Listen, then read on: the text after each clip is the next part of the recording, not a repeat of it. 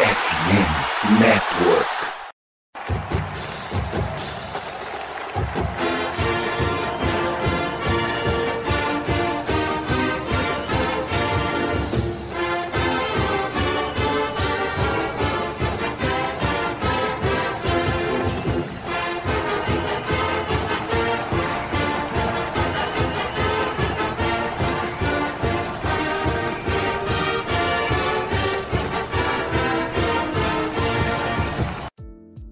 Saudações, amigos! Saudações, fãs de esporte! Saudações, fãs dos esportes universitários!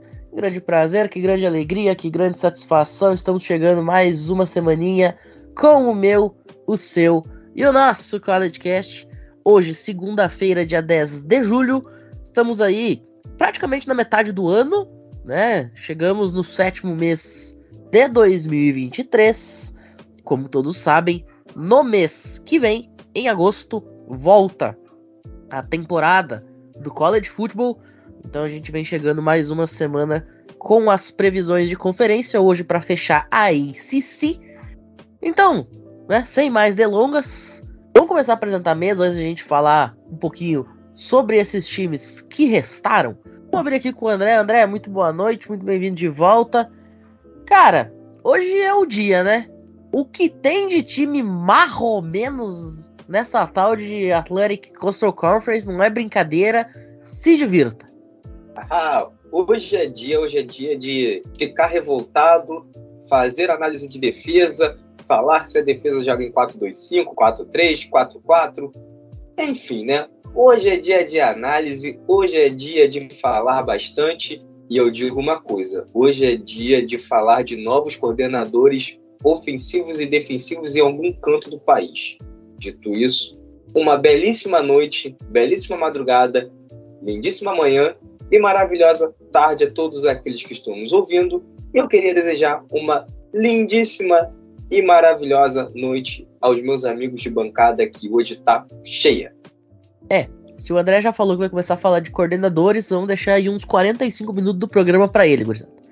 Ô, Bruno, bem-vindo de volta. Estamos aí para falar de time da sua conferência, mas que não é o seu. Agora, vamos combinar que tem uns timezinhos até que são interessantes, né? Eu, por exemplo, tô muito curioso para ver o que, que Florida State vai aprontar, porque todo ano que a gente hypa, eles vão mal, todo ano que a gente dá pau neles, eles vão bem, né? É o time mais do contra possível.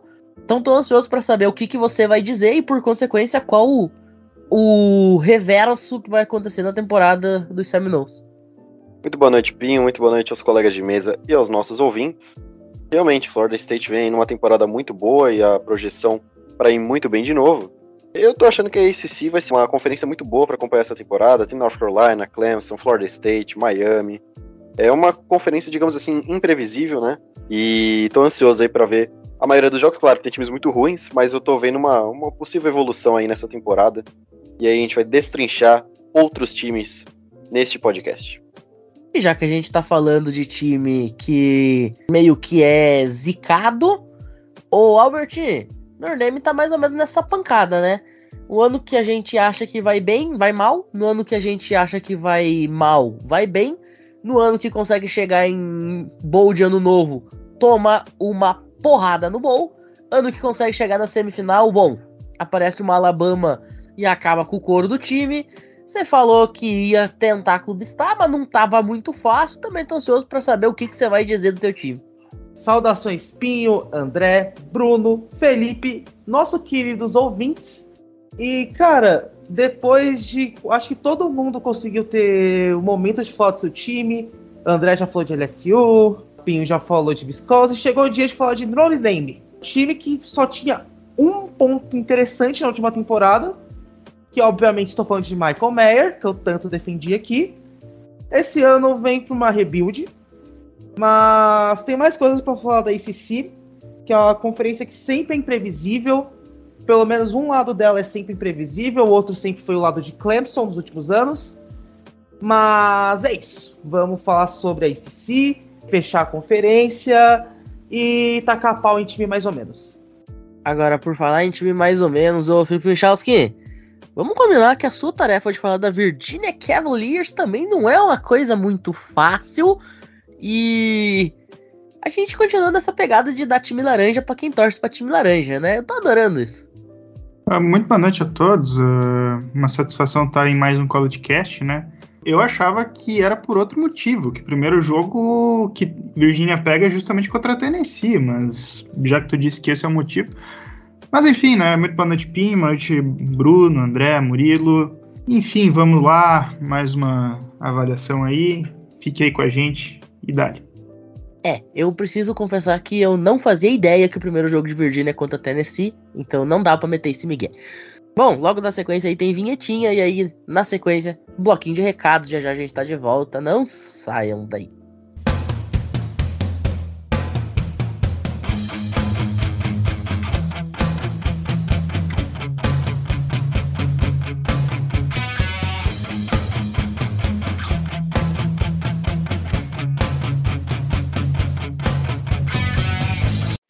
Bom, senhoras e senhores, como vocês sabem, nós estamos aí praticamente na metade desse mês de julho.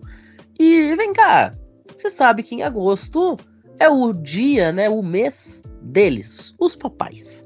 E aí deixa eu te perguntar, seu pai também é fã do college football? É? Pô, legal, hein? Não é? Então que tal você apresentar ele, hein? Sabe por quê? Porque com o Dia dos Pais chegando, a FN Network e a Sport América, elas estão te trazendo uma oportunidade perfeita para trazer o teu pai para mais perto do hobby que você tanto ama, do esporte que você tanto gosta.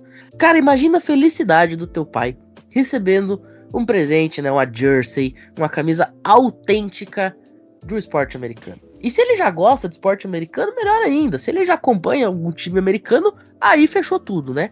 Então, ó, já fica aí ligado que lá na Sport América você encontra uma baita seleção de produtos oficiais licenciados, desde camiseta, boné, moletom, bola, jersey e tudo mais que tem direito. Vai lá no link que tá na descrição aí do episódio e já garante a sua. E ó, eu vou deixar um spoiler aqui, hein? Tem uma coleção chegando daqui a alguns dias na Sport América que vai estar tá muito massa, tá? Uma coleção novinha, zero bala, que é umas corzinhas assim, mais neutras, Pro pai que é mais básico ou para você que gosta de coisa mais básica. Então fica aí a dica, vai lá na loja, já dá aquela olhada no catálogo e faça suas compras sem moderação. Fechado? Então, de tudo isso, daqui a pouco a gente tá de volta, não saem daí, e aí sim a gente começa a falar de ACC.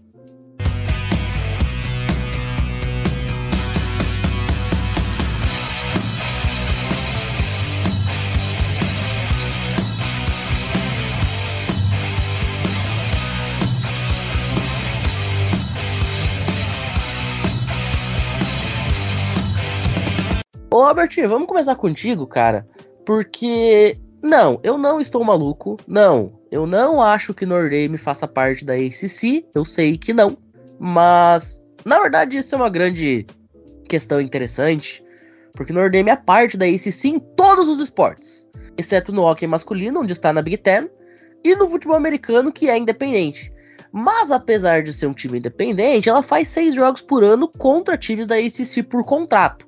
Então a gente decidiu alocar aqui, até porque esse ano praticamente não existem mais times independentes, né? A gente teve Liberty entrando em conferência, a gente teve outras equipes independentes entrando em conferência, BYU entrando na Big 12, por exemplo. Então, basicamente, times sem conferência, né? Times independentes é algo que está entrando em raridade no futebol americano universitário. A gente decidiu trazer a Nordame Irish para um guarda-chuva no qual ela já está debaixo em outras modalidades, né? Então, feito aqui esse adendo, feita a explicação, Albert, é contigo, o que, a gente pode esperar dos Fighting Irish em 2023? Então, Pinho, é, só para complementar, é uma questão de tempo até Notre Dame de fato ser um time da ACC. Tudo indica que até 2025 pode se concretizar, até pelo fato de já estar em outras modalidades, e por todo o contrato de enfrentar times da, da ACC. Então, em breve teremos Notre Dame deixando de ser uma faculdade independente. Mas vamos lá. Notre Dame para esse ano vem numa reconstrução completa no ataque. Um ataque que já não era tão grandioso no ano passado, que era muito carregado pelo Tyrande Michael Mayer, que a gente falou bastante aqui. Saiu no segundo round no draft desse ano, pro Raiders e provavelmente será um steal, já que ele era considerado top 15, um top 20. também tem saída do Logan Diggs, Drew Pine também saiu. Então, um time que vai mudar bastante. É, apesar de ter algumas chegadas bem interessantes, tanto na, no recrutamento quanto no portal de transferências. Por exemplo, a chegada de Sam Hartman, que chega para ser o quarterback esse ano, vindo de Wake Forest. Tem também a chegada de Devontae Jean-Baptiste, vindo de Ohio State, um linebacker. Então, um time que também atacou bastante no recrutamento, pegou muitos prospectos quatro estrelas, principalmente o Charles Jagusa, que era um top 8 da posição de offensive tackle, pegou Jeremiah Love, que é um running back top 5 da posição. Então, é um time que vem bastante na reconstrução. Para esse ano, calendário é um pouquinho mais chato do que do ano passado, onde terminou um 8-4. E alinhando a isso tudo, provavelmente não vai fechar o, na temporada 8-4, igual foi ano passado. Lembrando que ano passado o time fez frente ao Ohio State, o que não deve acontecer esse ano. Ano passado passou o carro em cima de Clemson, o que não deve acontecer esse ano. É, fora as partidas contra a USC, começa o jogo contra a Navy, que é sempre uma partida chata para Notre Dame. Então, um provável cinco vitórias está pago, principalmente por conta do ataque, mas tem a evolução defensiva dos jogadores do ano passado para esse ano, principalmente do DJ Bertram, que é um linebacker que está vindo para o seu terceiro ano, que teve 45 tackles solos ano passado, com dois sacks. Melhorou bastante no volume de jogo, contra o jogo corrido, leituras. Então, um jogador para ficar de olho esse ano. E além do, do DJ Bertrand, vemos para o segundo ano de Benjamin Morrison, que foi o líder em interceptações do time ano passado, que é um corner. Fora como que vai ser adicionado essas novas contratações, apesar de ter outras perdas relevantes, não só para draft, mas também no portal de transferências. O Logan Diggs saiu para LSU, o Jacob Lacey saiu para Oklahoma, Lorenz Styles, que era um bom receiver, saiu para o High State, além do próprio Drew Pine, que saiu para Arizona State. Então é time que vai se reconstruir. Eu não espero muita coisa. Eu espero aí cinco, seis vitórias no máximo, com um milagre, um time encaixando ao longo da temporada. Tem chance sim de uma boa season, mas não, não boto muita fé não. Tempos sombrios aguardam o torcedor em South Bend então, que momento, hein? Ô, Bruno, agora vamos pegar o mapa em direção ao sul, vamos pra Flórida. Lá em Tallahassee a situação é diferente. Tem gente colocando esse time de Florida State como possível top 5 do ranking da pré-temporada. Sinceramente, discordo craque. Mas você que vai me dizer o que, que você acha. Bom, também discordo craque, né? Ano passado eu cheguei e falei que Miami poderia figurar no top 4 ranking em algum momento errei, fui moleque, como dizem os filósofos atuais. Mas aqui, vamos ser sinceros, Florida State tem um time bem legal esse ano. Ano passado já foi muito bem, começou ganhando de LSU naquele jogo maluco no, no domingo. Depois ganhou de Louisville e ganhou de Boston College, começou 3-0. Aí teve uma sequência de três derrotas seguidas para Wake Forest, North Carolina State e Clemson. E aí depois ganhou todos os jogos contra Georgia Tech, surrou minha Miami, surrou Syracuse, Louisiana Lafayette, Florida, chegou no Bowl, ganhou de Oklahoma 35 a 32. Então em uma temporada passada com apenas três derrotas, o que é bastante aí positivo para a temporada que se esperava de Florida State, um time que tinha perdido até para time da segunda divisão do college em 2021. Analisando aí a, a, as mudanças da equipe, né? Praticamente no transfer portal só foi saída, impressionante, e muitos indo para o Dion Sanders Futebol Clube, né? O famoso Colorado Buffaloes, Saiu o Travis J, o safety, saiu o Bishop Thomas, o DL, saiu o Maron Cooper, cornerback, saiu o Brandon Grant, o safety, saiu o Derek McLendon, Ed. Cinco jogadores saindo de Florida State, indo direto para Colorado. De adição, sinceramente, apenas uma adição de destaque para esse time via Transfer Portal, que foi a chegada do Keon Coleman, que é um wide receiver vindo diretamente de Michigan State. Ele é um, um jogador quatro estrelas. Foi a única adição assim, de peso assim, para a equipe de Florida State, que também perdeu o Micah Pittman, wide receiver, para Utah. Já no recrutamento, a equipe de Florida State conseguiu trazer um, um wide receiver 5 estrelas, Hakeem Williams, foi o único jogador 5 estrelas do ano, mas quarto melhor wide receiver do país. Uma excelente adição aí para o Jordan Travis poder lançar nessa temporada. Além dele, tivemos o Lucas Simmons, o tackle, Conrad Hussey, safety, Blake Nicholson, linebacker, Keith Sampson, DL e alguns outros jogadores aí. Quatro estrelas, além de três estrelas, para figurar na equipe de Florida State esse ano. Olhando o roster aqui, a gente, como eu falei, tem o Jordan Travis, o quarterback, o Redshirt Senior, que teve uma temporada muito boa, já vinha mostrando sinais de ser um bom quarterback em 2021, mas o time de Florida State era bem bagunçado. Ano passado já começou a mostrar realmente o seu nível de futebol americano, e esse ano aí tem tudo para conseguir fazer uma boa temporada para chegar no draft com força. O running back também é um excelente jogador, o Trey Benson, Redshirt Jr., e seu backup é o Lawrence Toafili, uma ótima dupla de running backs. De wide receiver, você tem, como eu acabei de falar, o Hakeem Williams, que é freshman, o Keon Coleman, que é junior, você tem o Johnny Wilson, Winston Wright, bons jogadores, e o Tyrant, o Jaheim Bell. Na linha ofensiva, uma linha ofensiva extremamente experiente, um, os mais novos são Richard Jr., então proteção que não vai faltar para o Jordan Travis, que é um quarterback extremamente móvel e precisa de proteção. No lado da defesa, você tem uma defesa também muito experiente, né? Os jogadores mais jovens são Richard Sophomore na, na equipe titular.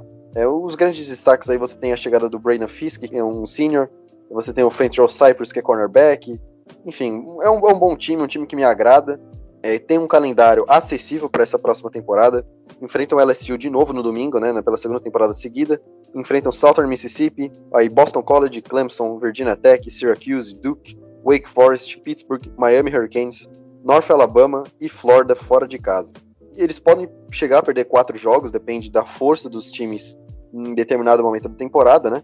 Mas eu acredito que para pré-temporada, numa previsão assim, eu acredito que no máximo duas derrotas ali para Clemson no Death Valley e talvez ali para Florida.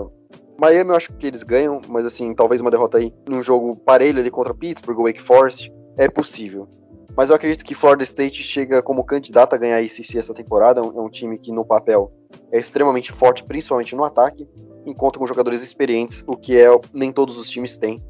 Então, eu acho que isso é importante para uma universidade que está buscando voltar aos tempos de glória que viram em 2013. Perfeito. Vamos ver aí o que, que acontece com esse time de Florida State, que é outro time ioiô, né, cara? todo ano ou impressiona positiva ou negativamente. Parece que os caras não conseguem ter uma temporada normal. Agora, por falar em time normal, o André, bote time normal esse tal de Virginia Tech, né? É aquela casa de 6, 7 vitórias, vai ano, vem ano, vai ano, vem ano, vai ano, vem ano. Só que ano passado as coisas não foram muito legais. O time perdeu a streak de duas décadas de bowl season de forma consecutiva, precisa se reestruturar enquanto aguarda Davi Belfort chegar para liderar esse time dos rookies. Mas, enquanto nosso QB brasileiro não aparece lá na Virgínia, o que, que o time da Virginia Tech pode aprontar neste ano? Bom, Pinho, enquanto o Davi Belfort não chega na Virgínia, inclusive há boatos que ele está em BH nessa semana, tá? Boatos, assim, imagens chegaram ao meu WhatsApp dele passeando com a família em BH, né, em Belo Horizonte. Então é isso. Mas não vamos tietar o menino, né, a família dele, deixa ele lá curtindo as férias, curtindo o momento, e vamos falar sobre a futura faculdade de Davi Belfort. Bom, um programa terra arrasada, né? O Pinho já falou no início, era um programa que vinha com uma sequência boa de Bowl Season, não conseguiu, né? Porque teve muitas percas, muitos problemas de 2021 para 2022, né? E em 2022 isso rebateu. Dito isso, nós tivemos três vitórias e oito derrotas, uma vitória somente na ACC, é simplesmente lamentável e trágico, e foi a lanterna da divisão. O head coach é o Brent Pry, tá indo para o seu segundo ano, inclusive. O defensive coach é o Chris Merv, segunda temporada também, e o coordenador ofensivo é o Tyler Bowen, que está indo também para sua segunda temporada. Algumas coisas interessantes aqui que a gente precisa falar sobre esse time de Virginia Tech e principalmente na posição de quarterback, né? tá vindo um rapaz de Baylor, que é o Caron Drones, né, para disputar a titularidade com o Grant Wells. Provavelmente o Drones vai ganhar essa titularidade, porque o Wells não é um quarterback muito confiável, não que o Drones seja também, né? Eu ia fazer uma piada infame, mas eu acho melhor não, mas porém a minha mente diz, né? O Drones provavelmente vai ser um cara que vai colocar essas bolas para voar, né? É um quarterback que gosta de soltar o braço, mas não é aquele quarterback também tão preciso. O ataque era um ataque anêmico. Eu não vejo uma, uma grande evolução nesse ataque, por mais que tenha algumas coisas que eu vou dizer mais para frente, principalmente em relação ao portal de transferências, né? Nós tivemos também uma linha ofensiva que foi péssima, era uma linha ofensiva que não conseguia bloquear nem para passe e nem para corrida. Assim, a contenção dela era terrível. Você via que era uma, uma linha ofensiva que não conseguia produzir bem. E aí nós vamos para o outro lado da bola, né? Que é a defesa, que também não foi lá aquela defesa maravilhosa, aquela defesa que me encantou, eu não gostei nada do que eu vi. É uma defesa que joga em 4-3, ou seja, a gente espera que aconteça pressão, e não acontecia pressão automaticamente deixava a secundária exposta, né? A pressão ela não chegava, era uma marcação individual. O que, que acontece nesse tipo de situação? O recebedor ele se livra, né? Então tomava um passe o jogo inteiro e também não era uma defesa que, por mais que fosse um time jogando com quatro jogadores de linha defensiva, você espera que o quê? Eles parem o jogo terrestre. Não parava o jogo terrestre. Simplesmente foi uma das piores defesas contra o jogo terrestre no país assim, era uma defesa pífia. Bom, dito isso tudo, né, nós vamos falar a quem está chegando no programa. E aí que vem os pontos que podem ser interessantes para esse ano. Jalen Lane, wide receiver, Middle Tennessee, um cara de quatro estrelas. Ellie James, wide receiver de Old Dominion, um cara também quatro estrelas. Daquan Fulton, wide receiver vindo de Norfolk State, que é da FCS, tá? Segunda divisão, três estrelas. Antoine Powell, vindo de Florida Gators, três estrelas. Esse cara aí pode ser uma boa pro problema de pressão, né? Mas só o Mandorinha talvez não faça verão nesse time de Virginia Tech. E para fechar, o Beixo Tuten, running back, vindo de North Carolina A&T Eggs. Três estrelas FCS. E aí nós vamos aos jogos dessa temporada. Primeiro jogo, o Dominion em casa, vitória. Segundo jogo, Purdue em casa, derrota. Rutgers fora de casa, como tinha falado lá no episódio de Rutgers, derrota. Marshall fora de casa é vitória. Pittsburgh em casa, derrota. Aí vem uma sequência de derrotas, tá? Florida State, obviamente que eles vão perder para Florida State. Wake Forest é outro programa que eles vão perder. Wake Forest pode ser um programa que tenha tido problemas na temporada passada, mas é o Wake Forest ainda assim muito mais forte. Syracuse em casa, derrota. E aí vem Louisville, como eu tinha falado no programa de Louisville, vitória de Virginia Tech, porque Louisville merece perder e eu secarei pelo resto da minha vida enquanto eles não mudarem a mentalidade. Boston College, fora de casa, derrota. NC State, em casa, derrota. E fecha com um clássico regional contra Virginia Cavaliers, fora de casa, terminando com uma belíssima derrota. Final de temporada 3-9. Nada muda, tudo continua. Piada. É, eu gostei quando você falou que tem o drone e veio o Power Ranger na off-season. Adorei, pô. No portal de transferência, os caras conseguiram trazer o Power Ranger. Ô, Michalski, agora vamos virar a chavinha. Vamos fechar esse primeiro bloco falando sobre a Virginia Cavaliers. Não vamos iludir o pessoal. Eu acho que é mais ou menos o mesmo nível dos companheiros da faculdade de tecnologia. Né? Mas, enfim, o que, que os cavaleiros lá da Virgínia podem estar oferecendo em 2023? Bom, aposto que ninguém abriu esse podcast para me ouvir falando sobre Virgínia, né? Tem programas mais interessantes aqui nesse, nesse podcast. Mas vamos lá. Virgínia teve uma temporada com três vitórias e sete derrotas. Virgínia não jogou as duas últimas partidas da temporada, só para ressaltar. Em novembro do ano passado, ah, um acontecimento trágico acabou ocorrendo no campus da faculdade. Nós tivemos as mortes do Level Davis, do Damon Chandler e do Deshaun Perry. Eles foram assassinados por um ex-running back do programa de Virgínia. E isso aconteceu antes do penúltimo jogo da temporada. A equipe cancelou os jogos contra a Coastal Carolina e contra a Virginia Tech. Até lá a equipe estava com três vitórias e sete derrotas, já estava fora da bowl season, né? tinha vencido apenas Richmond, um programa da segunda divisão, ou Dominion da, do Grupo A5 e Georgia Tech, um jogo que o time venceu fora de casa, né? Foi a única vitória dentro da ACC.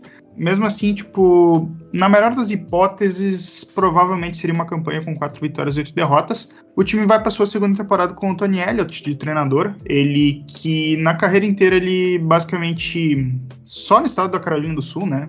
Ele esteve em South Carolina State, Furman, e estava há uns 10 anos já em Clemson ali, em posições específicas, estava como coordenador ofensivo de Clemson e Virginia contratou ele ano passado. E apesar de ser um coordenador ofensivo, o principal problema de Virginia no passado foi o ataque. O ataque de Virginia no passado foi bastante complicado. Tony Elliott tentou, ali junto com o coordenador ofensivo, o Desmond Kitchens, tentou mudar o estilo de jogo de ataque de uma Air Raid para uma Pro Style e não deu muito certo, assim, para a gente ser bem justo, né? O time pontou muito pouco, o jogo que a equipe mais seus pontos foi na estreia, foi 34, e acabou que isso acabou tendo consequências com derrotas por poucos pontos. O time perdeu para Syracuse por dois pontos, perdeu para Miami por dois pontos também, perdeu por 14 a 12 no jogo com quatro prorrogações. E até só para citar, né? Ano passado o quarterback era o Brandon Armstrong, que ele se transferiu para North Carolina State e ele teve bons números ali antes, né?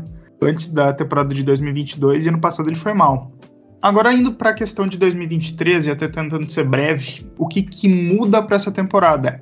Sai o Brandon Armstrong, que se transfere para North Carolina State, e o provável substituto dele vai ser um quarterback vindo transferido de Monmouth, que é um programa da segunda divisão do college football, que é o Tony Muskett. Ele é um quarterback três estrelas, veio transferido, né? Ele deve ser o titular. Foi um titular sólido na segunda divisão, mas nada muito além também. É difícil esperar muita coisa. Em termos de outros jogadores que vieram, nós temos a, a vinda também do Kobe Pace, running back vindo de Clemson, transferido, né? Talvez uma das principais adições que o programa teve nessa última temporada. Teve jogadores que vieram também ali, principalmente da defesa, como o Malcolm Green, que é safety, e o Cam Kelly, que veio de North Carolina, prospectos quatro estrelas, que são talvez as, as melhores adições que o programa teve nessa última temporada porque em termos de recrutamento, Virginia teve apenas a classe número 65, eh, com apenas um prospecto quatro estrelas, que ainda é bem questionável se é três ou quatro estrelas, né? A defesa que foi o principal ponto positivo de Virginia no passado. O time conseguiu fazer jogos bem equilibrados ali. Teve um que outro jogo que o time tomou mais pontos, mas a defesa foi um ponto bastante sólido.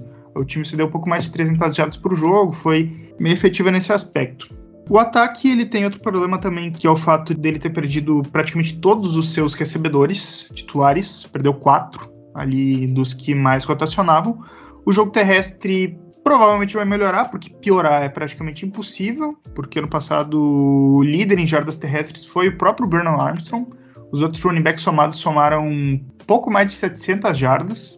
O time foi muito mal em termos de de fazer a bola rodar e, por consequência, o ataque ia mal e o time foi um dos que menos teve a posse da bola em média por partida, foram apenas 27 minutos dos 60, né, por partida. E isso naturalmente acaba expondo mais a defesa. Indo para os aspectos do que, que é o calendário da equipe nessa temporada. Eu comecei falando que o time estreia contra a Tennessee, né? É, talvez seja um dos jogos mais difíceis, né? E o jogo vai ser em Nashville, que é campo neutro, mas assim, muito mais vantajoso para Tennessee. Tennessee provavelmente vai lotar o estádio, vai botar no mínimo 70, 80% do público lá na estreia. E a sequência ela não ajuda. Na sequência, o time pega James Madison, que é um programa que recém veio para a primeira divisão e já fez uma campanha muito respeitável ano passado. Então não é um jogo fácil. Terceira partida, o jogo fora de casa contra Maryland, que é um time bastante sólido também. Não acredito que vai muito melhor. Pega North Carolina State na semana seguinte, vai reencontrar o Brandon Armstrong. E na quinta semana pega Boston College fora de casa. É possível, é possível que Virginia, em um cenário um pouco mais pessimista, perca todos os cinco primeiros jogos. É um cenário bem possível. Talvez ali Boston College e James Madison são os jogos mais ganháveis. Os outros eu acho pouco prováveis. Daí depois pega um jogo um pouquinho mais fácil, que é William and Mary, da segunda divisão. Só que mesmo eles é um problema que não é tão fácil de resolver, porque William Mary teve uma temporada com 11 vitórias na temporada passada, foi um dos melhores times da segunda divisão. Ou seja, nem o jogo mais fácil do calendário de Virgínia é um jogo fácil. O time folga uma semana, daí pega North Carolina fora de casa, pega Miami fora de casa também, daí pega Georgia Tech nos seus domínios, talvez um jogo ganhável, pega Louisville, depois fora de casa, e termina a temporada em jogos contra Duke e Virginia Tech. O pessoal tá dando uma projeção de 4 a 5 vitórias. Possíveis vitórias que o time vai ter nessa, nessa temporada vai ser o jogo contra o William Mary, talvez ali contra James Madison, e os outros jogos, na melhor das hipóteses, é 50-50. Que aí a gente pode botar os jogos contra Boston College, Georgia Tech e Virginia Tech. São jogos 50-50. Todos os outros, Virginia é azarão por um pouco ou por muito. Contra Tennessee, contra North Carolina, por exemplo, o time é azarão por muito. Contra Louisville, contra Duke e até contra Miami, é um azarão por um pouco. Então, o que, que a gente pode projetar? Vai ganhar talvez os jogos mais fáceis, dos jogos ali 50-50 talvez ganhe um ou dois, e os outros jogos tende a perder, né? talvez vai conseguir um upset, coisa assim. Então minha projeção ali vai ser em torno de quatro vitórias e deu. Muito bem. Inclusive, abraço para minha amiga Virgínia. Bom, agora a gente encerra esse primeiro bloco, tem vinhetinha e na volta a gente volta para falar de Pittsburgh, de Syracuse, de Georgia Tech e de Boston College. Não saiam daí.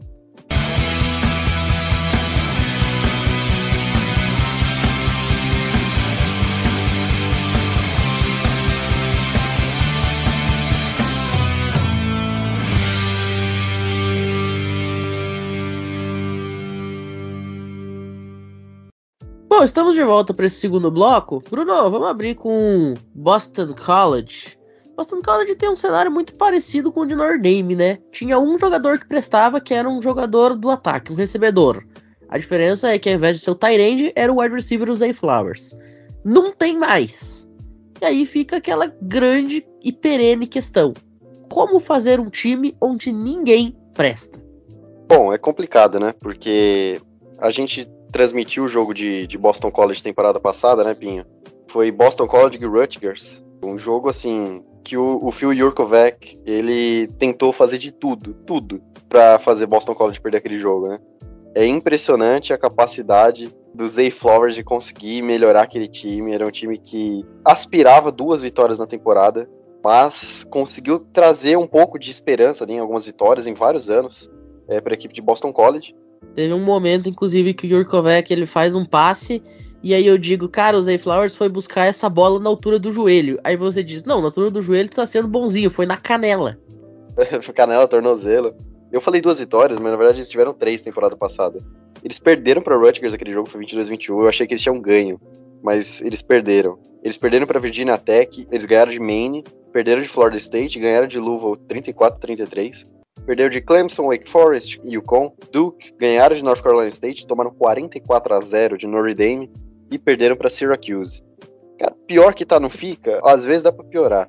A equipe no Transfer Portal perdeu alguns jogadores ali, perdeu Peter Della Porta, que é um quarterback três estrelas, saiu do time e ainda não encontrou um time novo. Conseguiu trazer o Thomas Castellanos, ele é um quarterback de UCF, um jogador que pode agregar aí na equipe do, de Boston College por ser três estrelas, né? Pior que o Jurkovec ele não vai ser. Já dá pra ter uma esperança no jogador, né?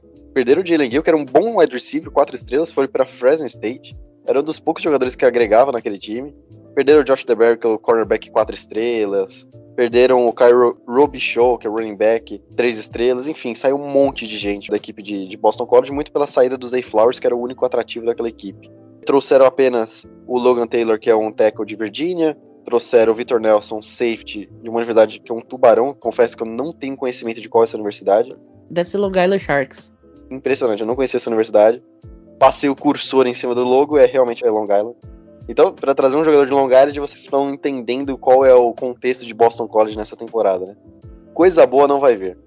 Olhando aqui para os recrutas, eles conseguiram no máximo três estrelas de recrutas. Então não teve nenhum quatro estrelas e nenhum cinco estrelas. Eles pegaram o Sean Battle, que é um cornerback, o Jacob Robinson, que é um quarterback, Carter Davis, safety, Kippy Price, que também é um safety.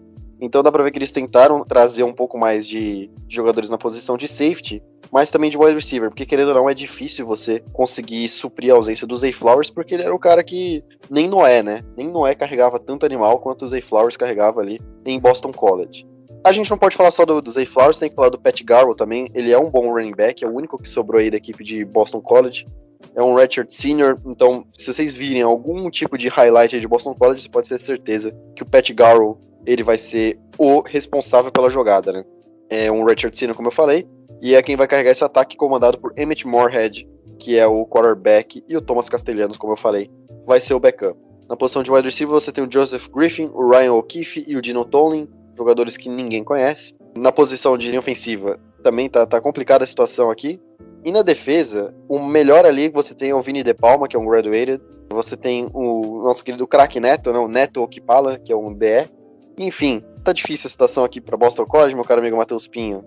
E antes de eu finalizar aqui, não tem muita coisa para falar realmente, Boston College é uma universidade bem sofrível. Vamos analisar a temporada que vai vir, né, o, o calendário. Eles começam dois jogos fáceis, Northern Illinois e Holy Cross, no começo da temporada jogando em casa. Depois pegam Florida State também em casa, Louisville fora, Virginia em casa, Army fora de casa, Georgia Tech fora de casa, Yukon em casa, Syracuse fora de casa, Virginia Tech em casa, Pittsburgh fora de casa e Miami Hurricanes em casa. O jogo com maior chance de ganhar nessa temporada com certeza é contra Miami. É, assim, a odd tá 1-0-1 pra Boston College ganhar esse jogo, que é de lei, né? Mas assim, se você realmente olhar o calendário, é um calendário muito fácil. Muito fácil. Northern Illinois, Holy Cross, Virginia, Yukon, Army. Pô, se Boston College fosse um time minimamente decente, da qualidade assim de Pittsburgh, eles ganhariam uns oito jogos essa temporada. Mas a gente tá falando de Boston College. Então a situação aqui é de ganhar, sinceramente, quatro jogos, já, já levanta a mão pro céu.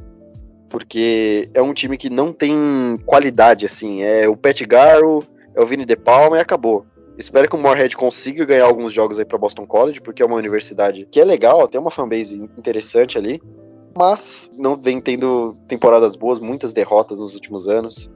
E muito se passa pela falta de um líder ali na, na posição de signal caller, que era o Phil Jurkovec. Não, a coisa tá feia quando vem reforço de Long Island, que é um time da Northeast Conference, é a conferência cujo principal time é o Wagner, tá? Eu acho que isso dá um pouco a dimensão do, do que é essa conferência. E você falou ali de Holy Cross, cara. Holy Cross é da Patriot League.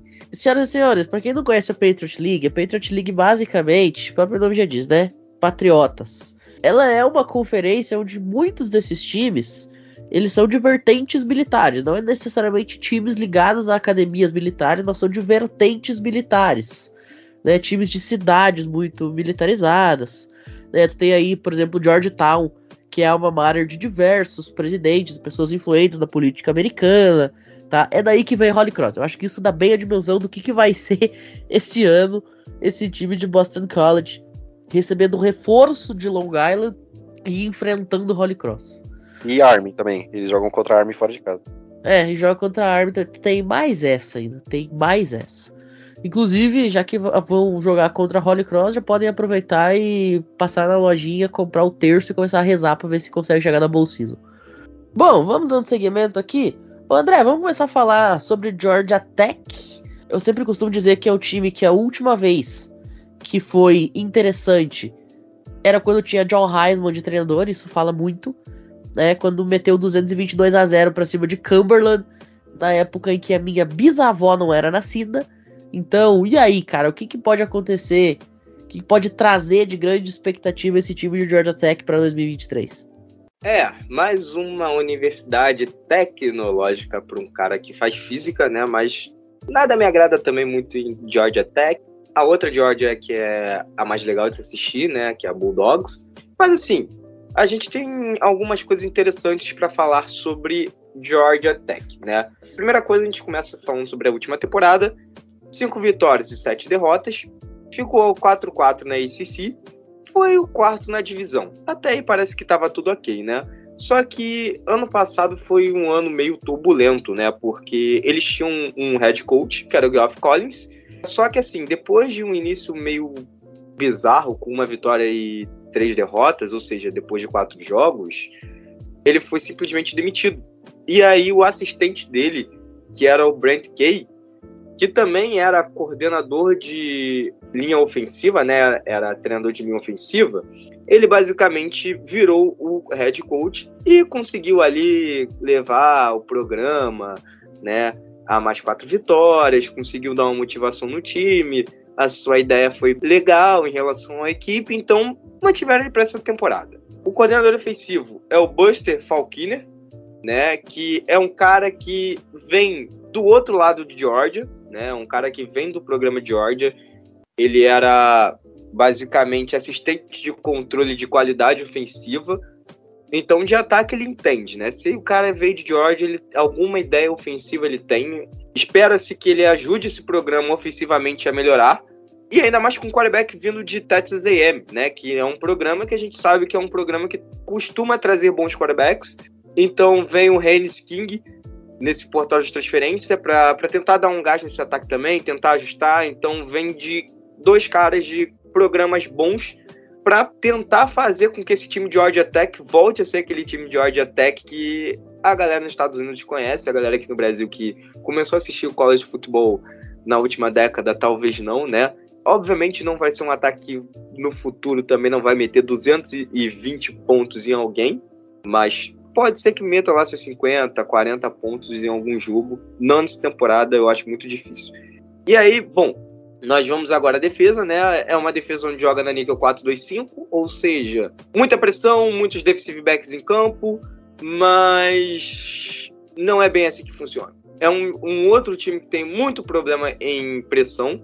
É um time que só tinha praticamente um jogador de, de pressão, que era o defensive tackle, que era o Kyon White, só que esse cara foi draftado pelo New England Patriots, então não tem ninguém que faça esse trabalho por enquanto.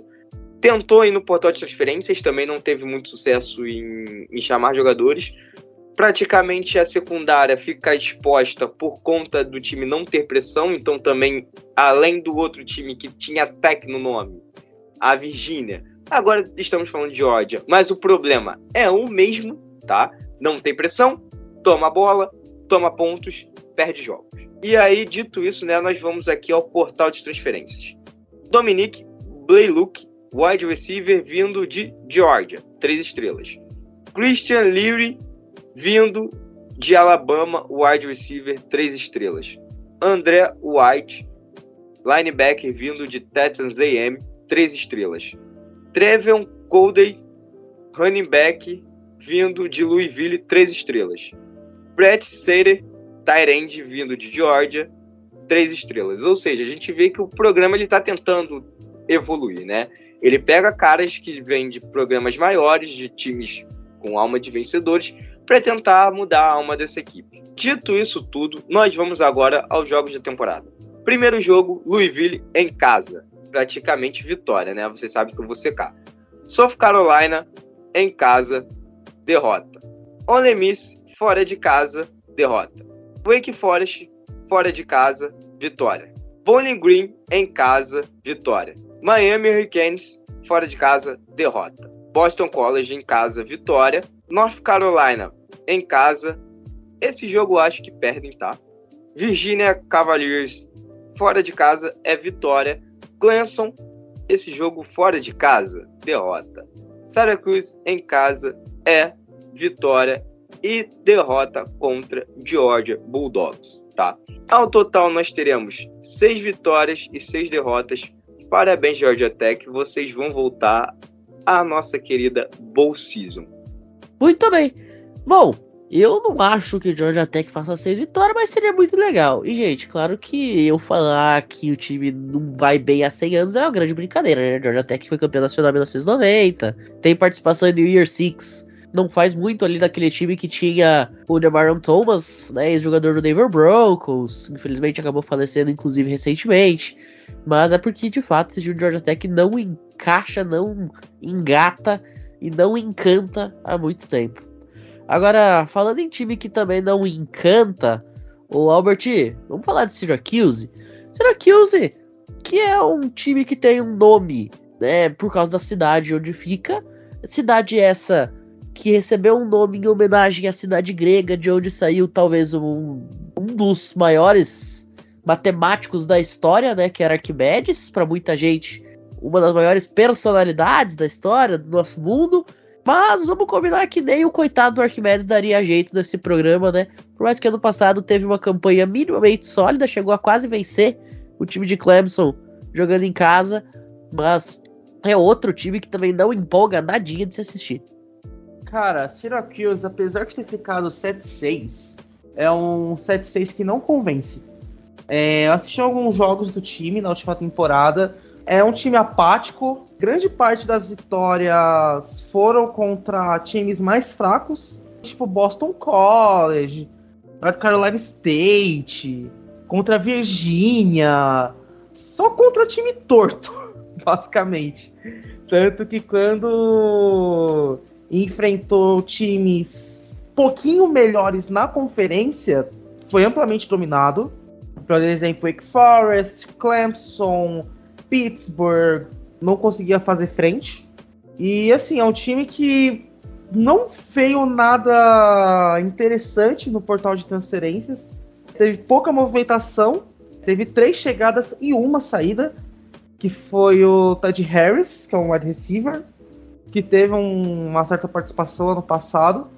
Chegou a Zaya Johnson vindo de, de Dartmouth, veio a Elijah Clark vindo de, de Rutgers e veio John Prince vindo de New Mexico State. Então nada muito relevante. Enquanto no recrutamento também não tem muita coisa interessante. É no máximo jogador três estrelas, não tá nem no top 100 da posição, no máximo Lizaro Moiolo, que é um jogador de interior de ofensiva, que é considerado número 6 da posição dele, mas nada de interessante. O calendário começa contra Colgate, Western Michigan em casa, aí joga contra Purdue fora, em casa enfrenta Arm, enfrenta Clemson, tem três jogos seguidos fora de casa, que é North Carolina, Florida State, Virginia Tech, aí volta para enfrentar Boston College e Pittsburgh, uh, sai para enfrentar Georgia Tech e volta para enfrentar Wake Forest. Se o time ficar nesse mais ou menos os jogos que vence, não vence convencendo igual no ano passado, é um time que pode ficar nessa média de 6, 5 vitórias, diferente do ano passado que foi 7. O que pode ser um ponto de evolução do time é o corpo de recebedores. Orban Gardsen teve aí quase mil jardas, apesar de ser um slot, mas uma média de quase 16 jardas por recepção, no caso 15.9. Tem Devon Cooper, que também foi bastante produtivo, Damon Alford, então é um corpo de recebedores interessante, mas o resto é um time apático. Quarterback, que é o Gerrit Schroeder, não passa tanta confiança. Ele é um cara um pouquinho mais móvel, mas que não envolve tanto time. A defesa é uma defesa problemática, principalmente contra o jogo aéreo. Contra o jogo corrido tem lá seus pontos interessantes. O ponto mais interessante na defesa é o Marlowe Wax, que é um linebacker. Teve aí 55 tackles, teve 4 sacks e meio, dois fumbles forçados, dois fumbles recuperados. É um jogador que eu gostei de ver jogar. É um jogador que, que vai para o seu terceiro ano e que tem tudo para liderar a defesa, mas no geral é um time que não empolga. Quando eu falei de time bem mais ou menos na, na ACC, Syracuse é um grande exemplo junta aí com Wake Forest, com Boston College, Virginia, Virginia Tech, são times que assim não empolgam. Você vai querer assistir mais se for enfrentar algum outro time do seu interesse ou algum outro jogador do seu interesse, ou claro, se você for muito louco de college football.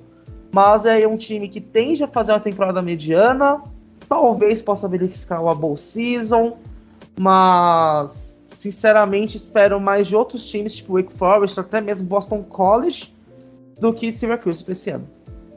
Muito bem.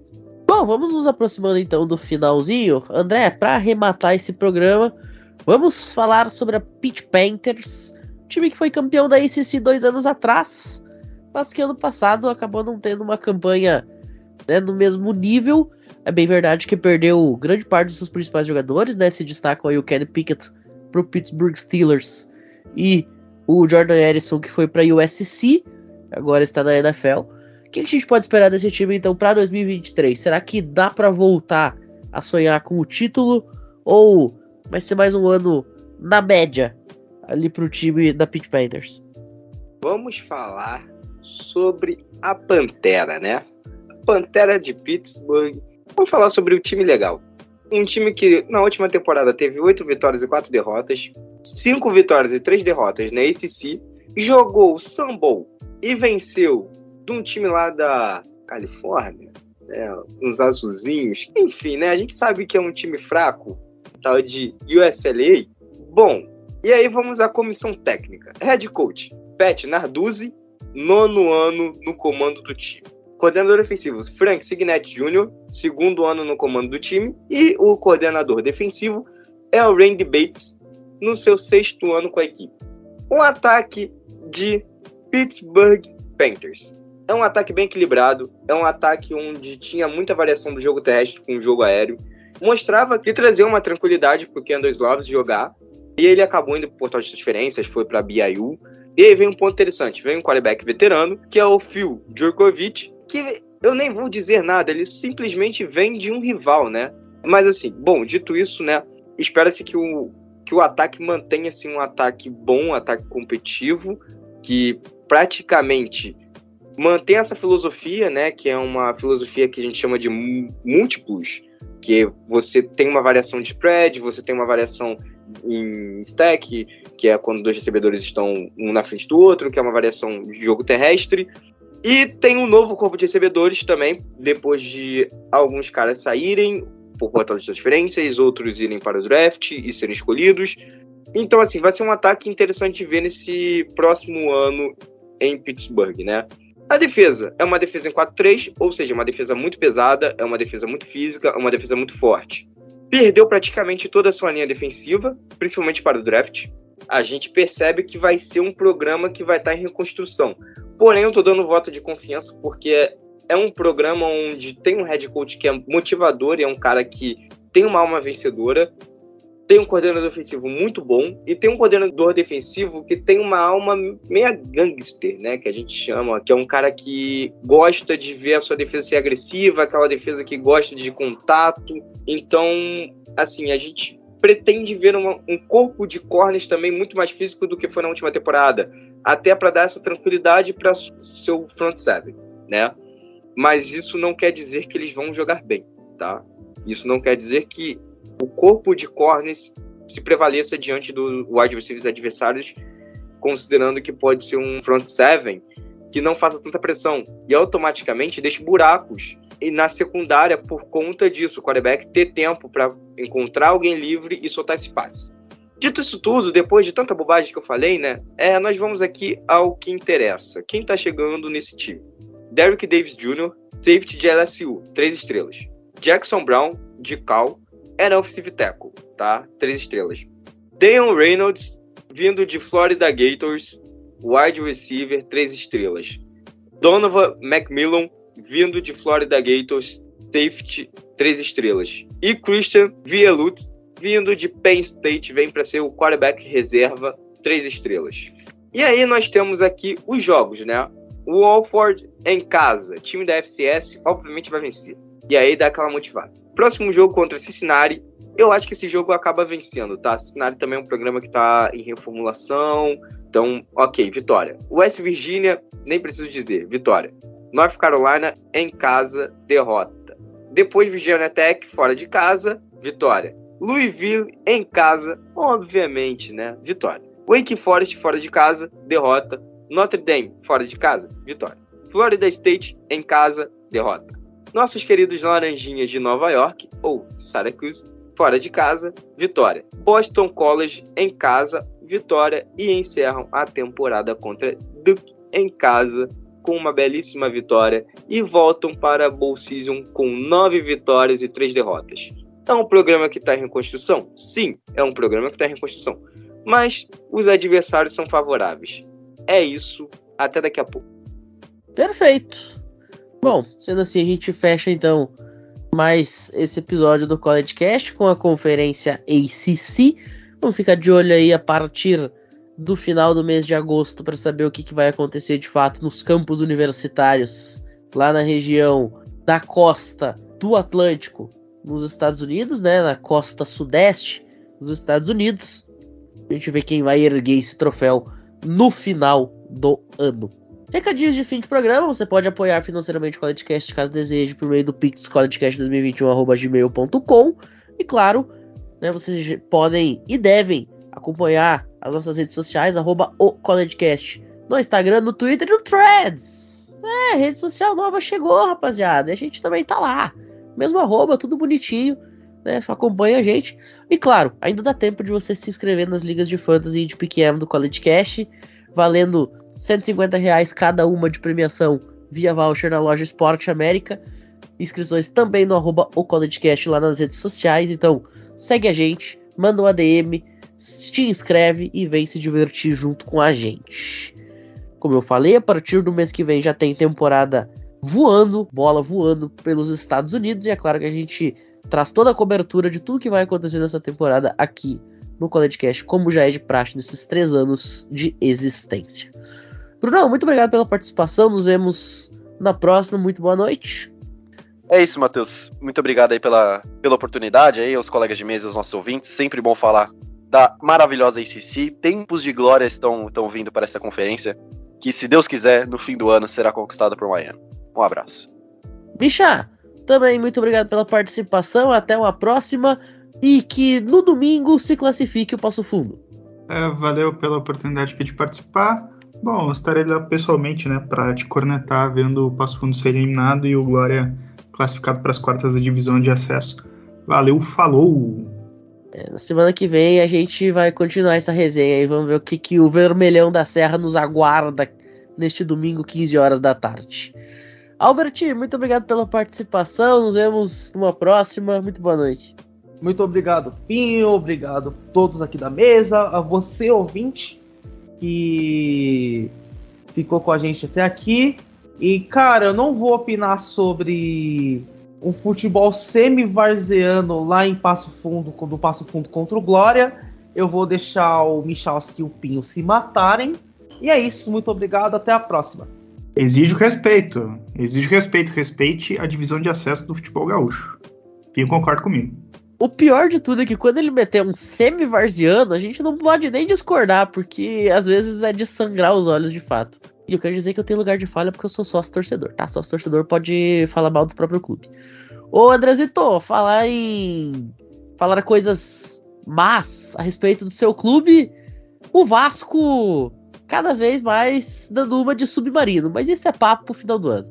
É, então, lembrando que falar em Varziano, né? O meu time joga a nível Varziano.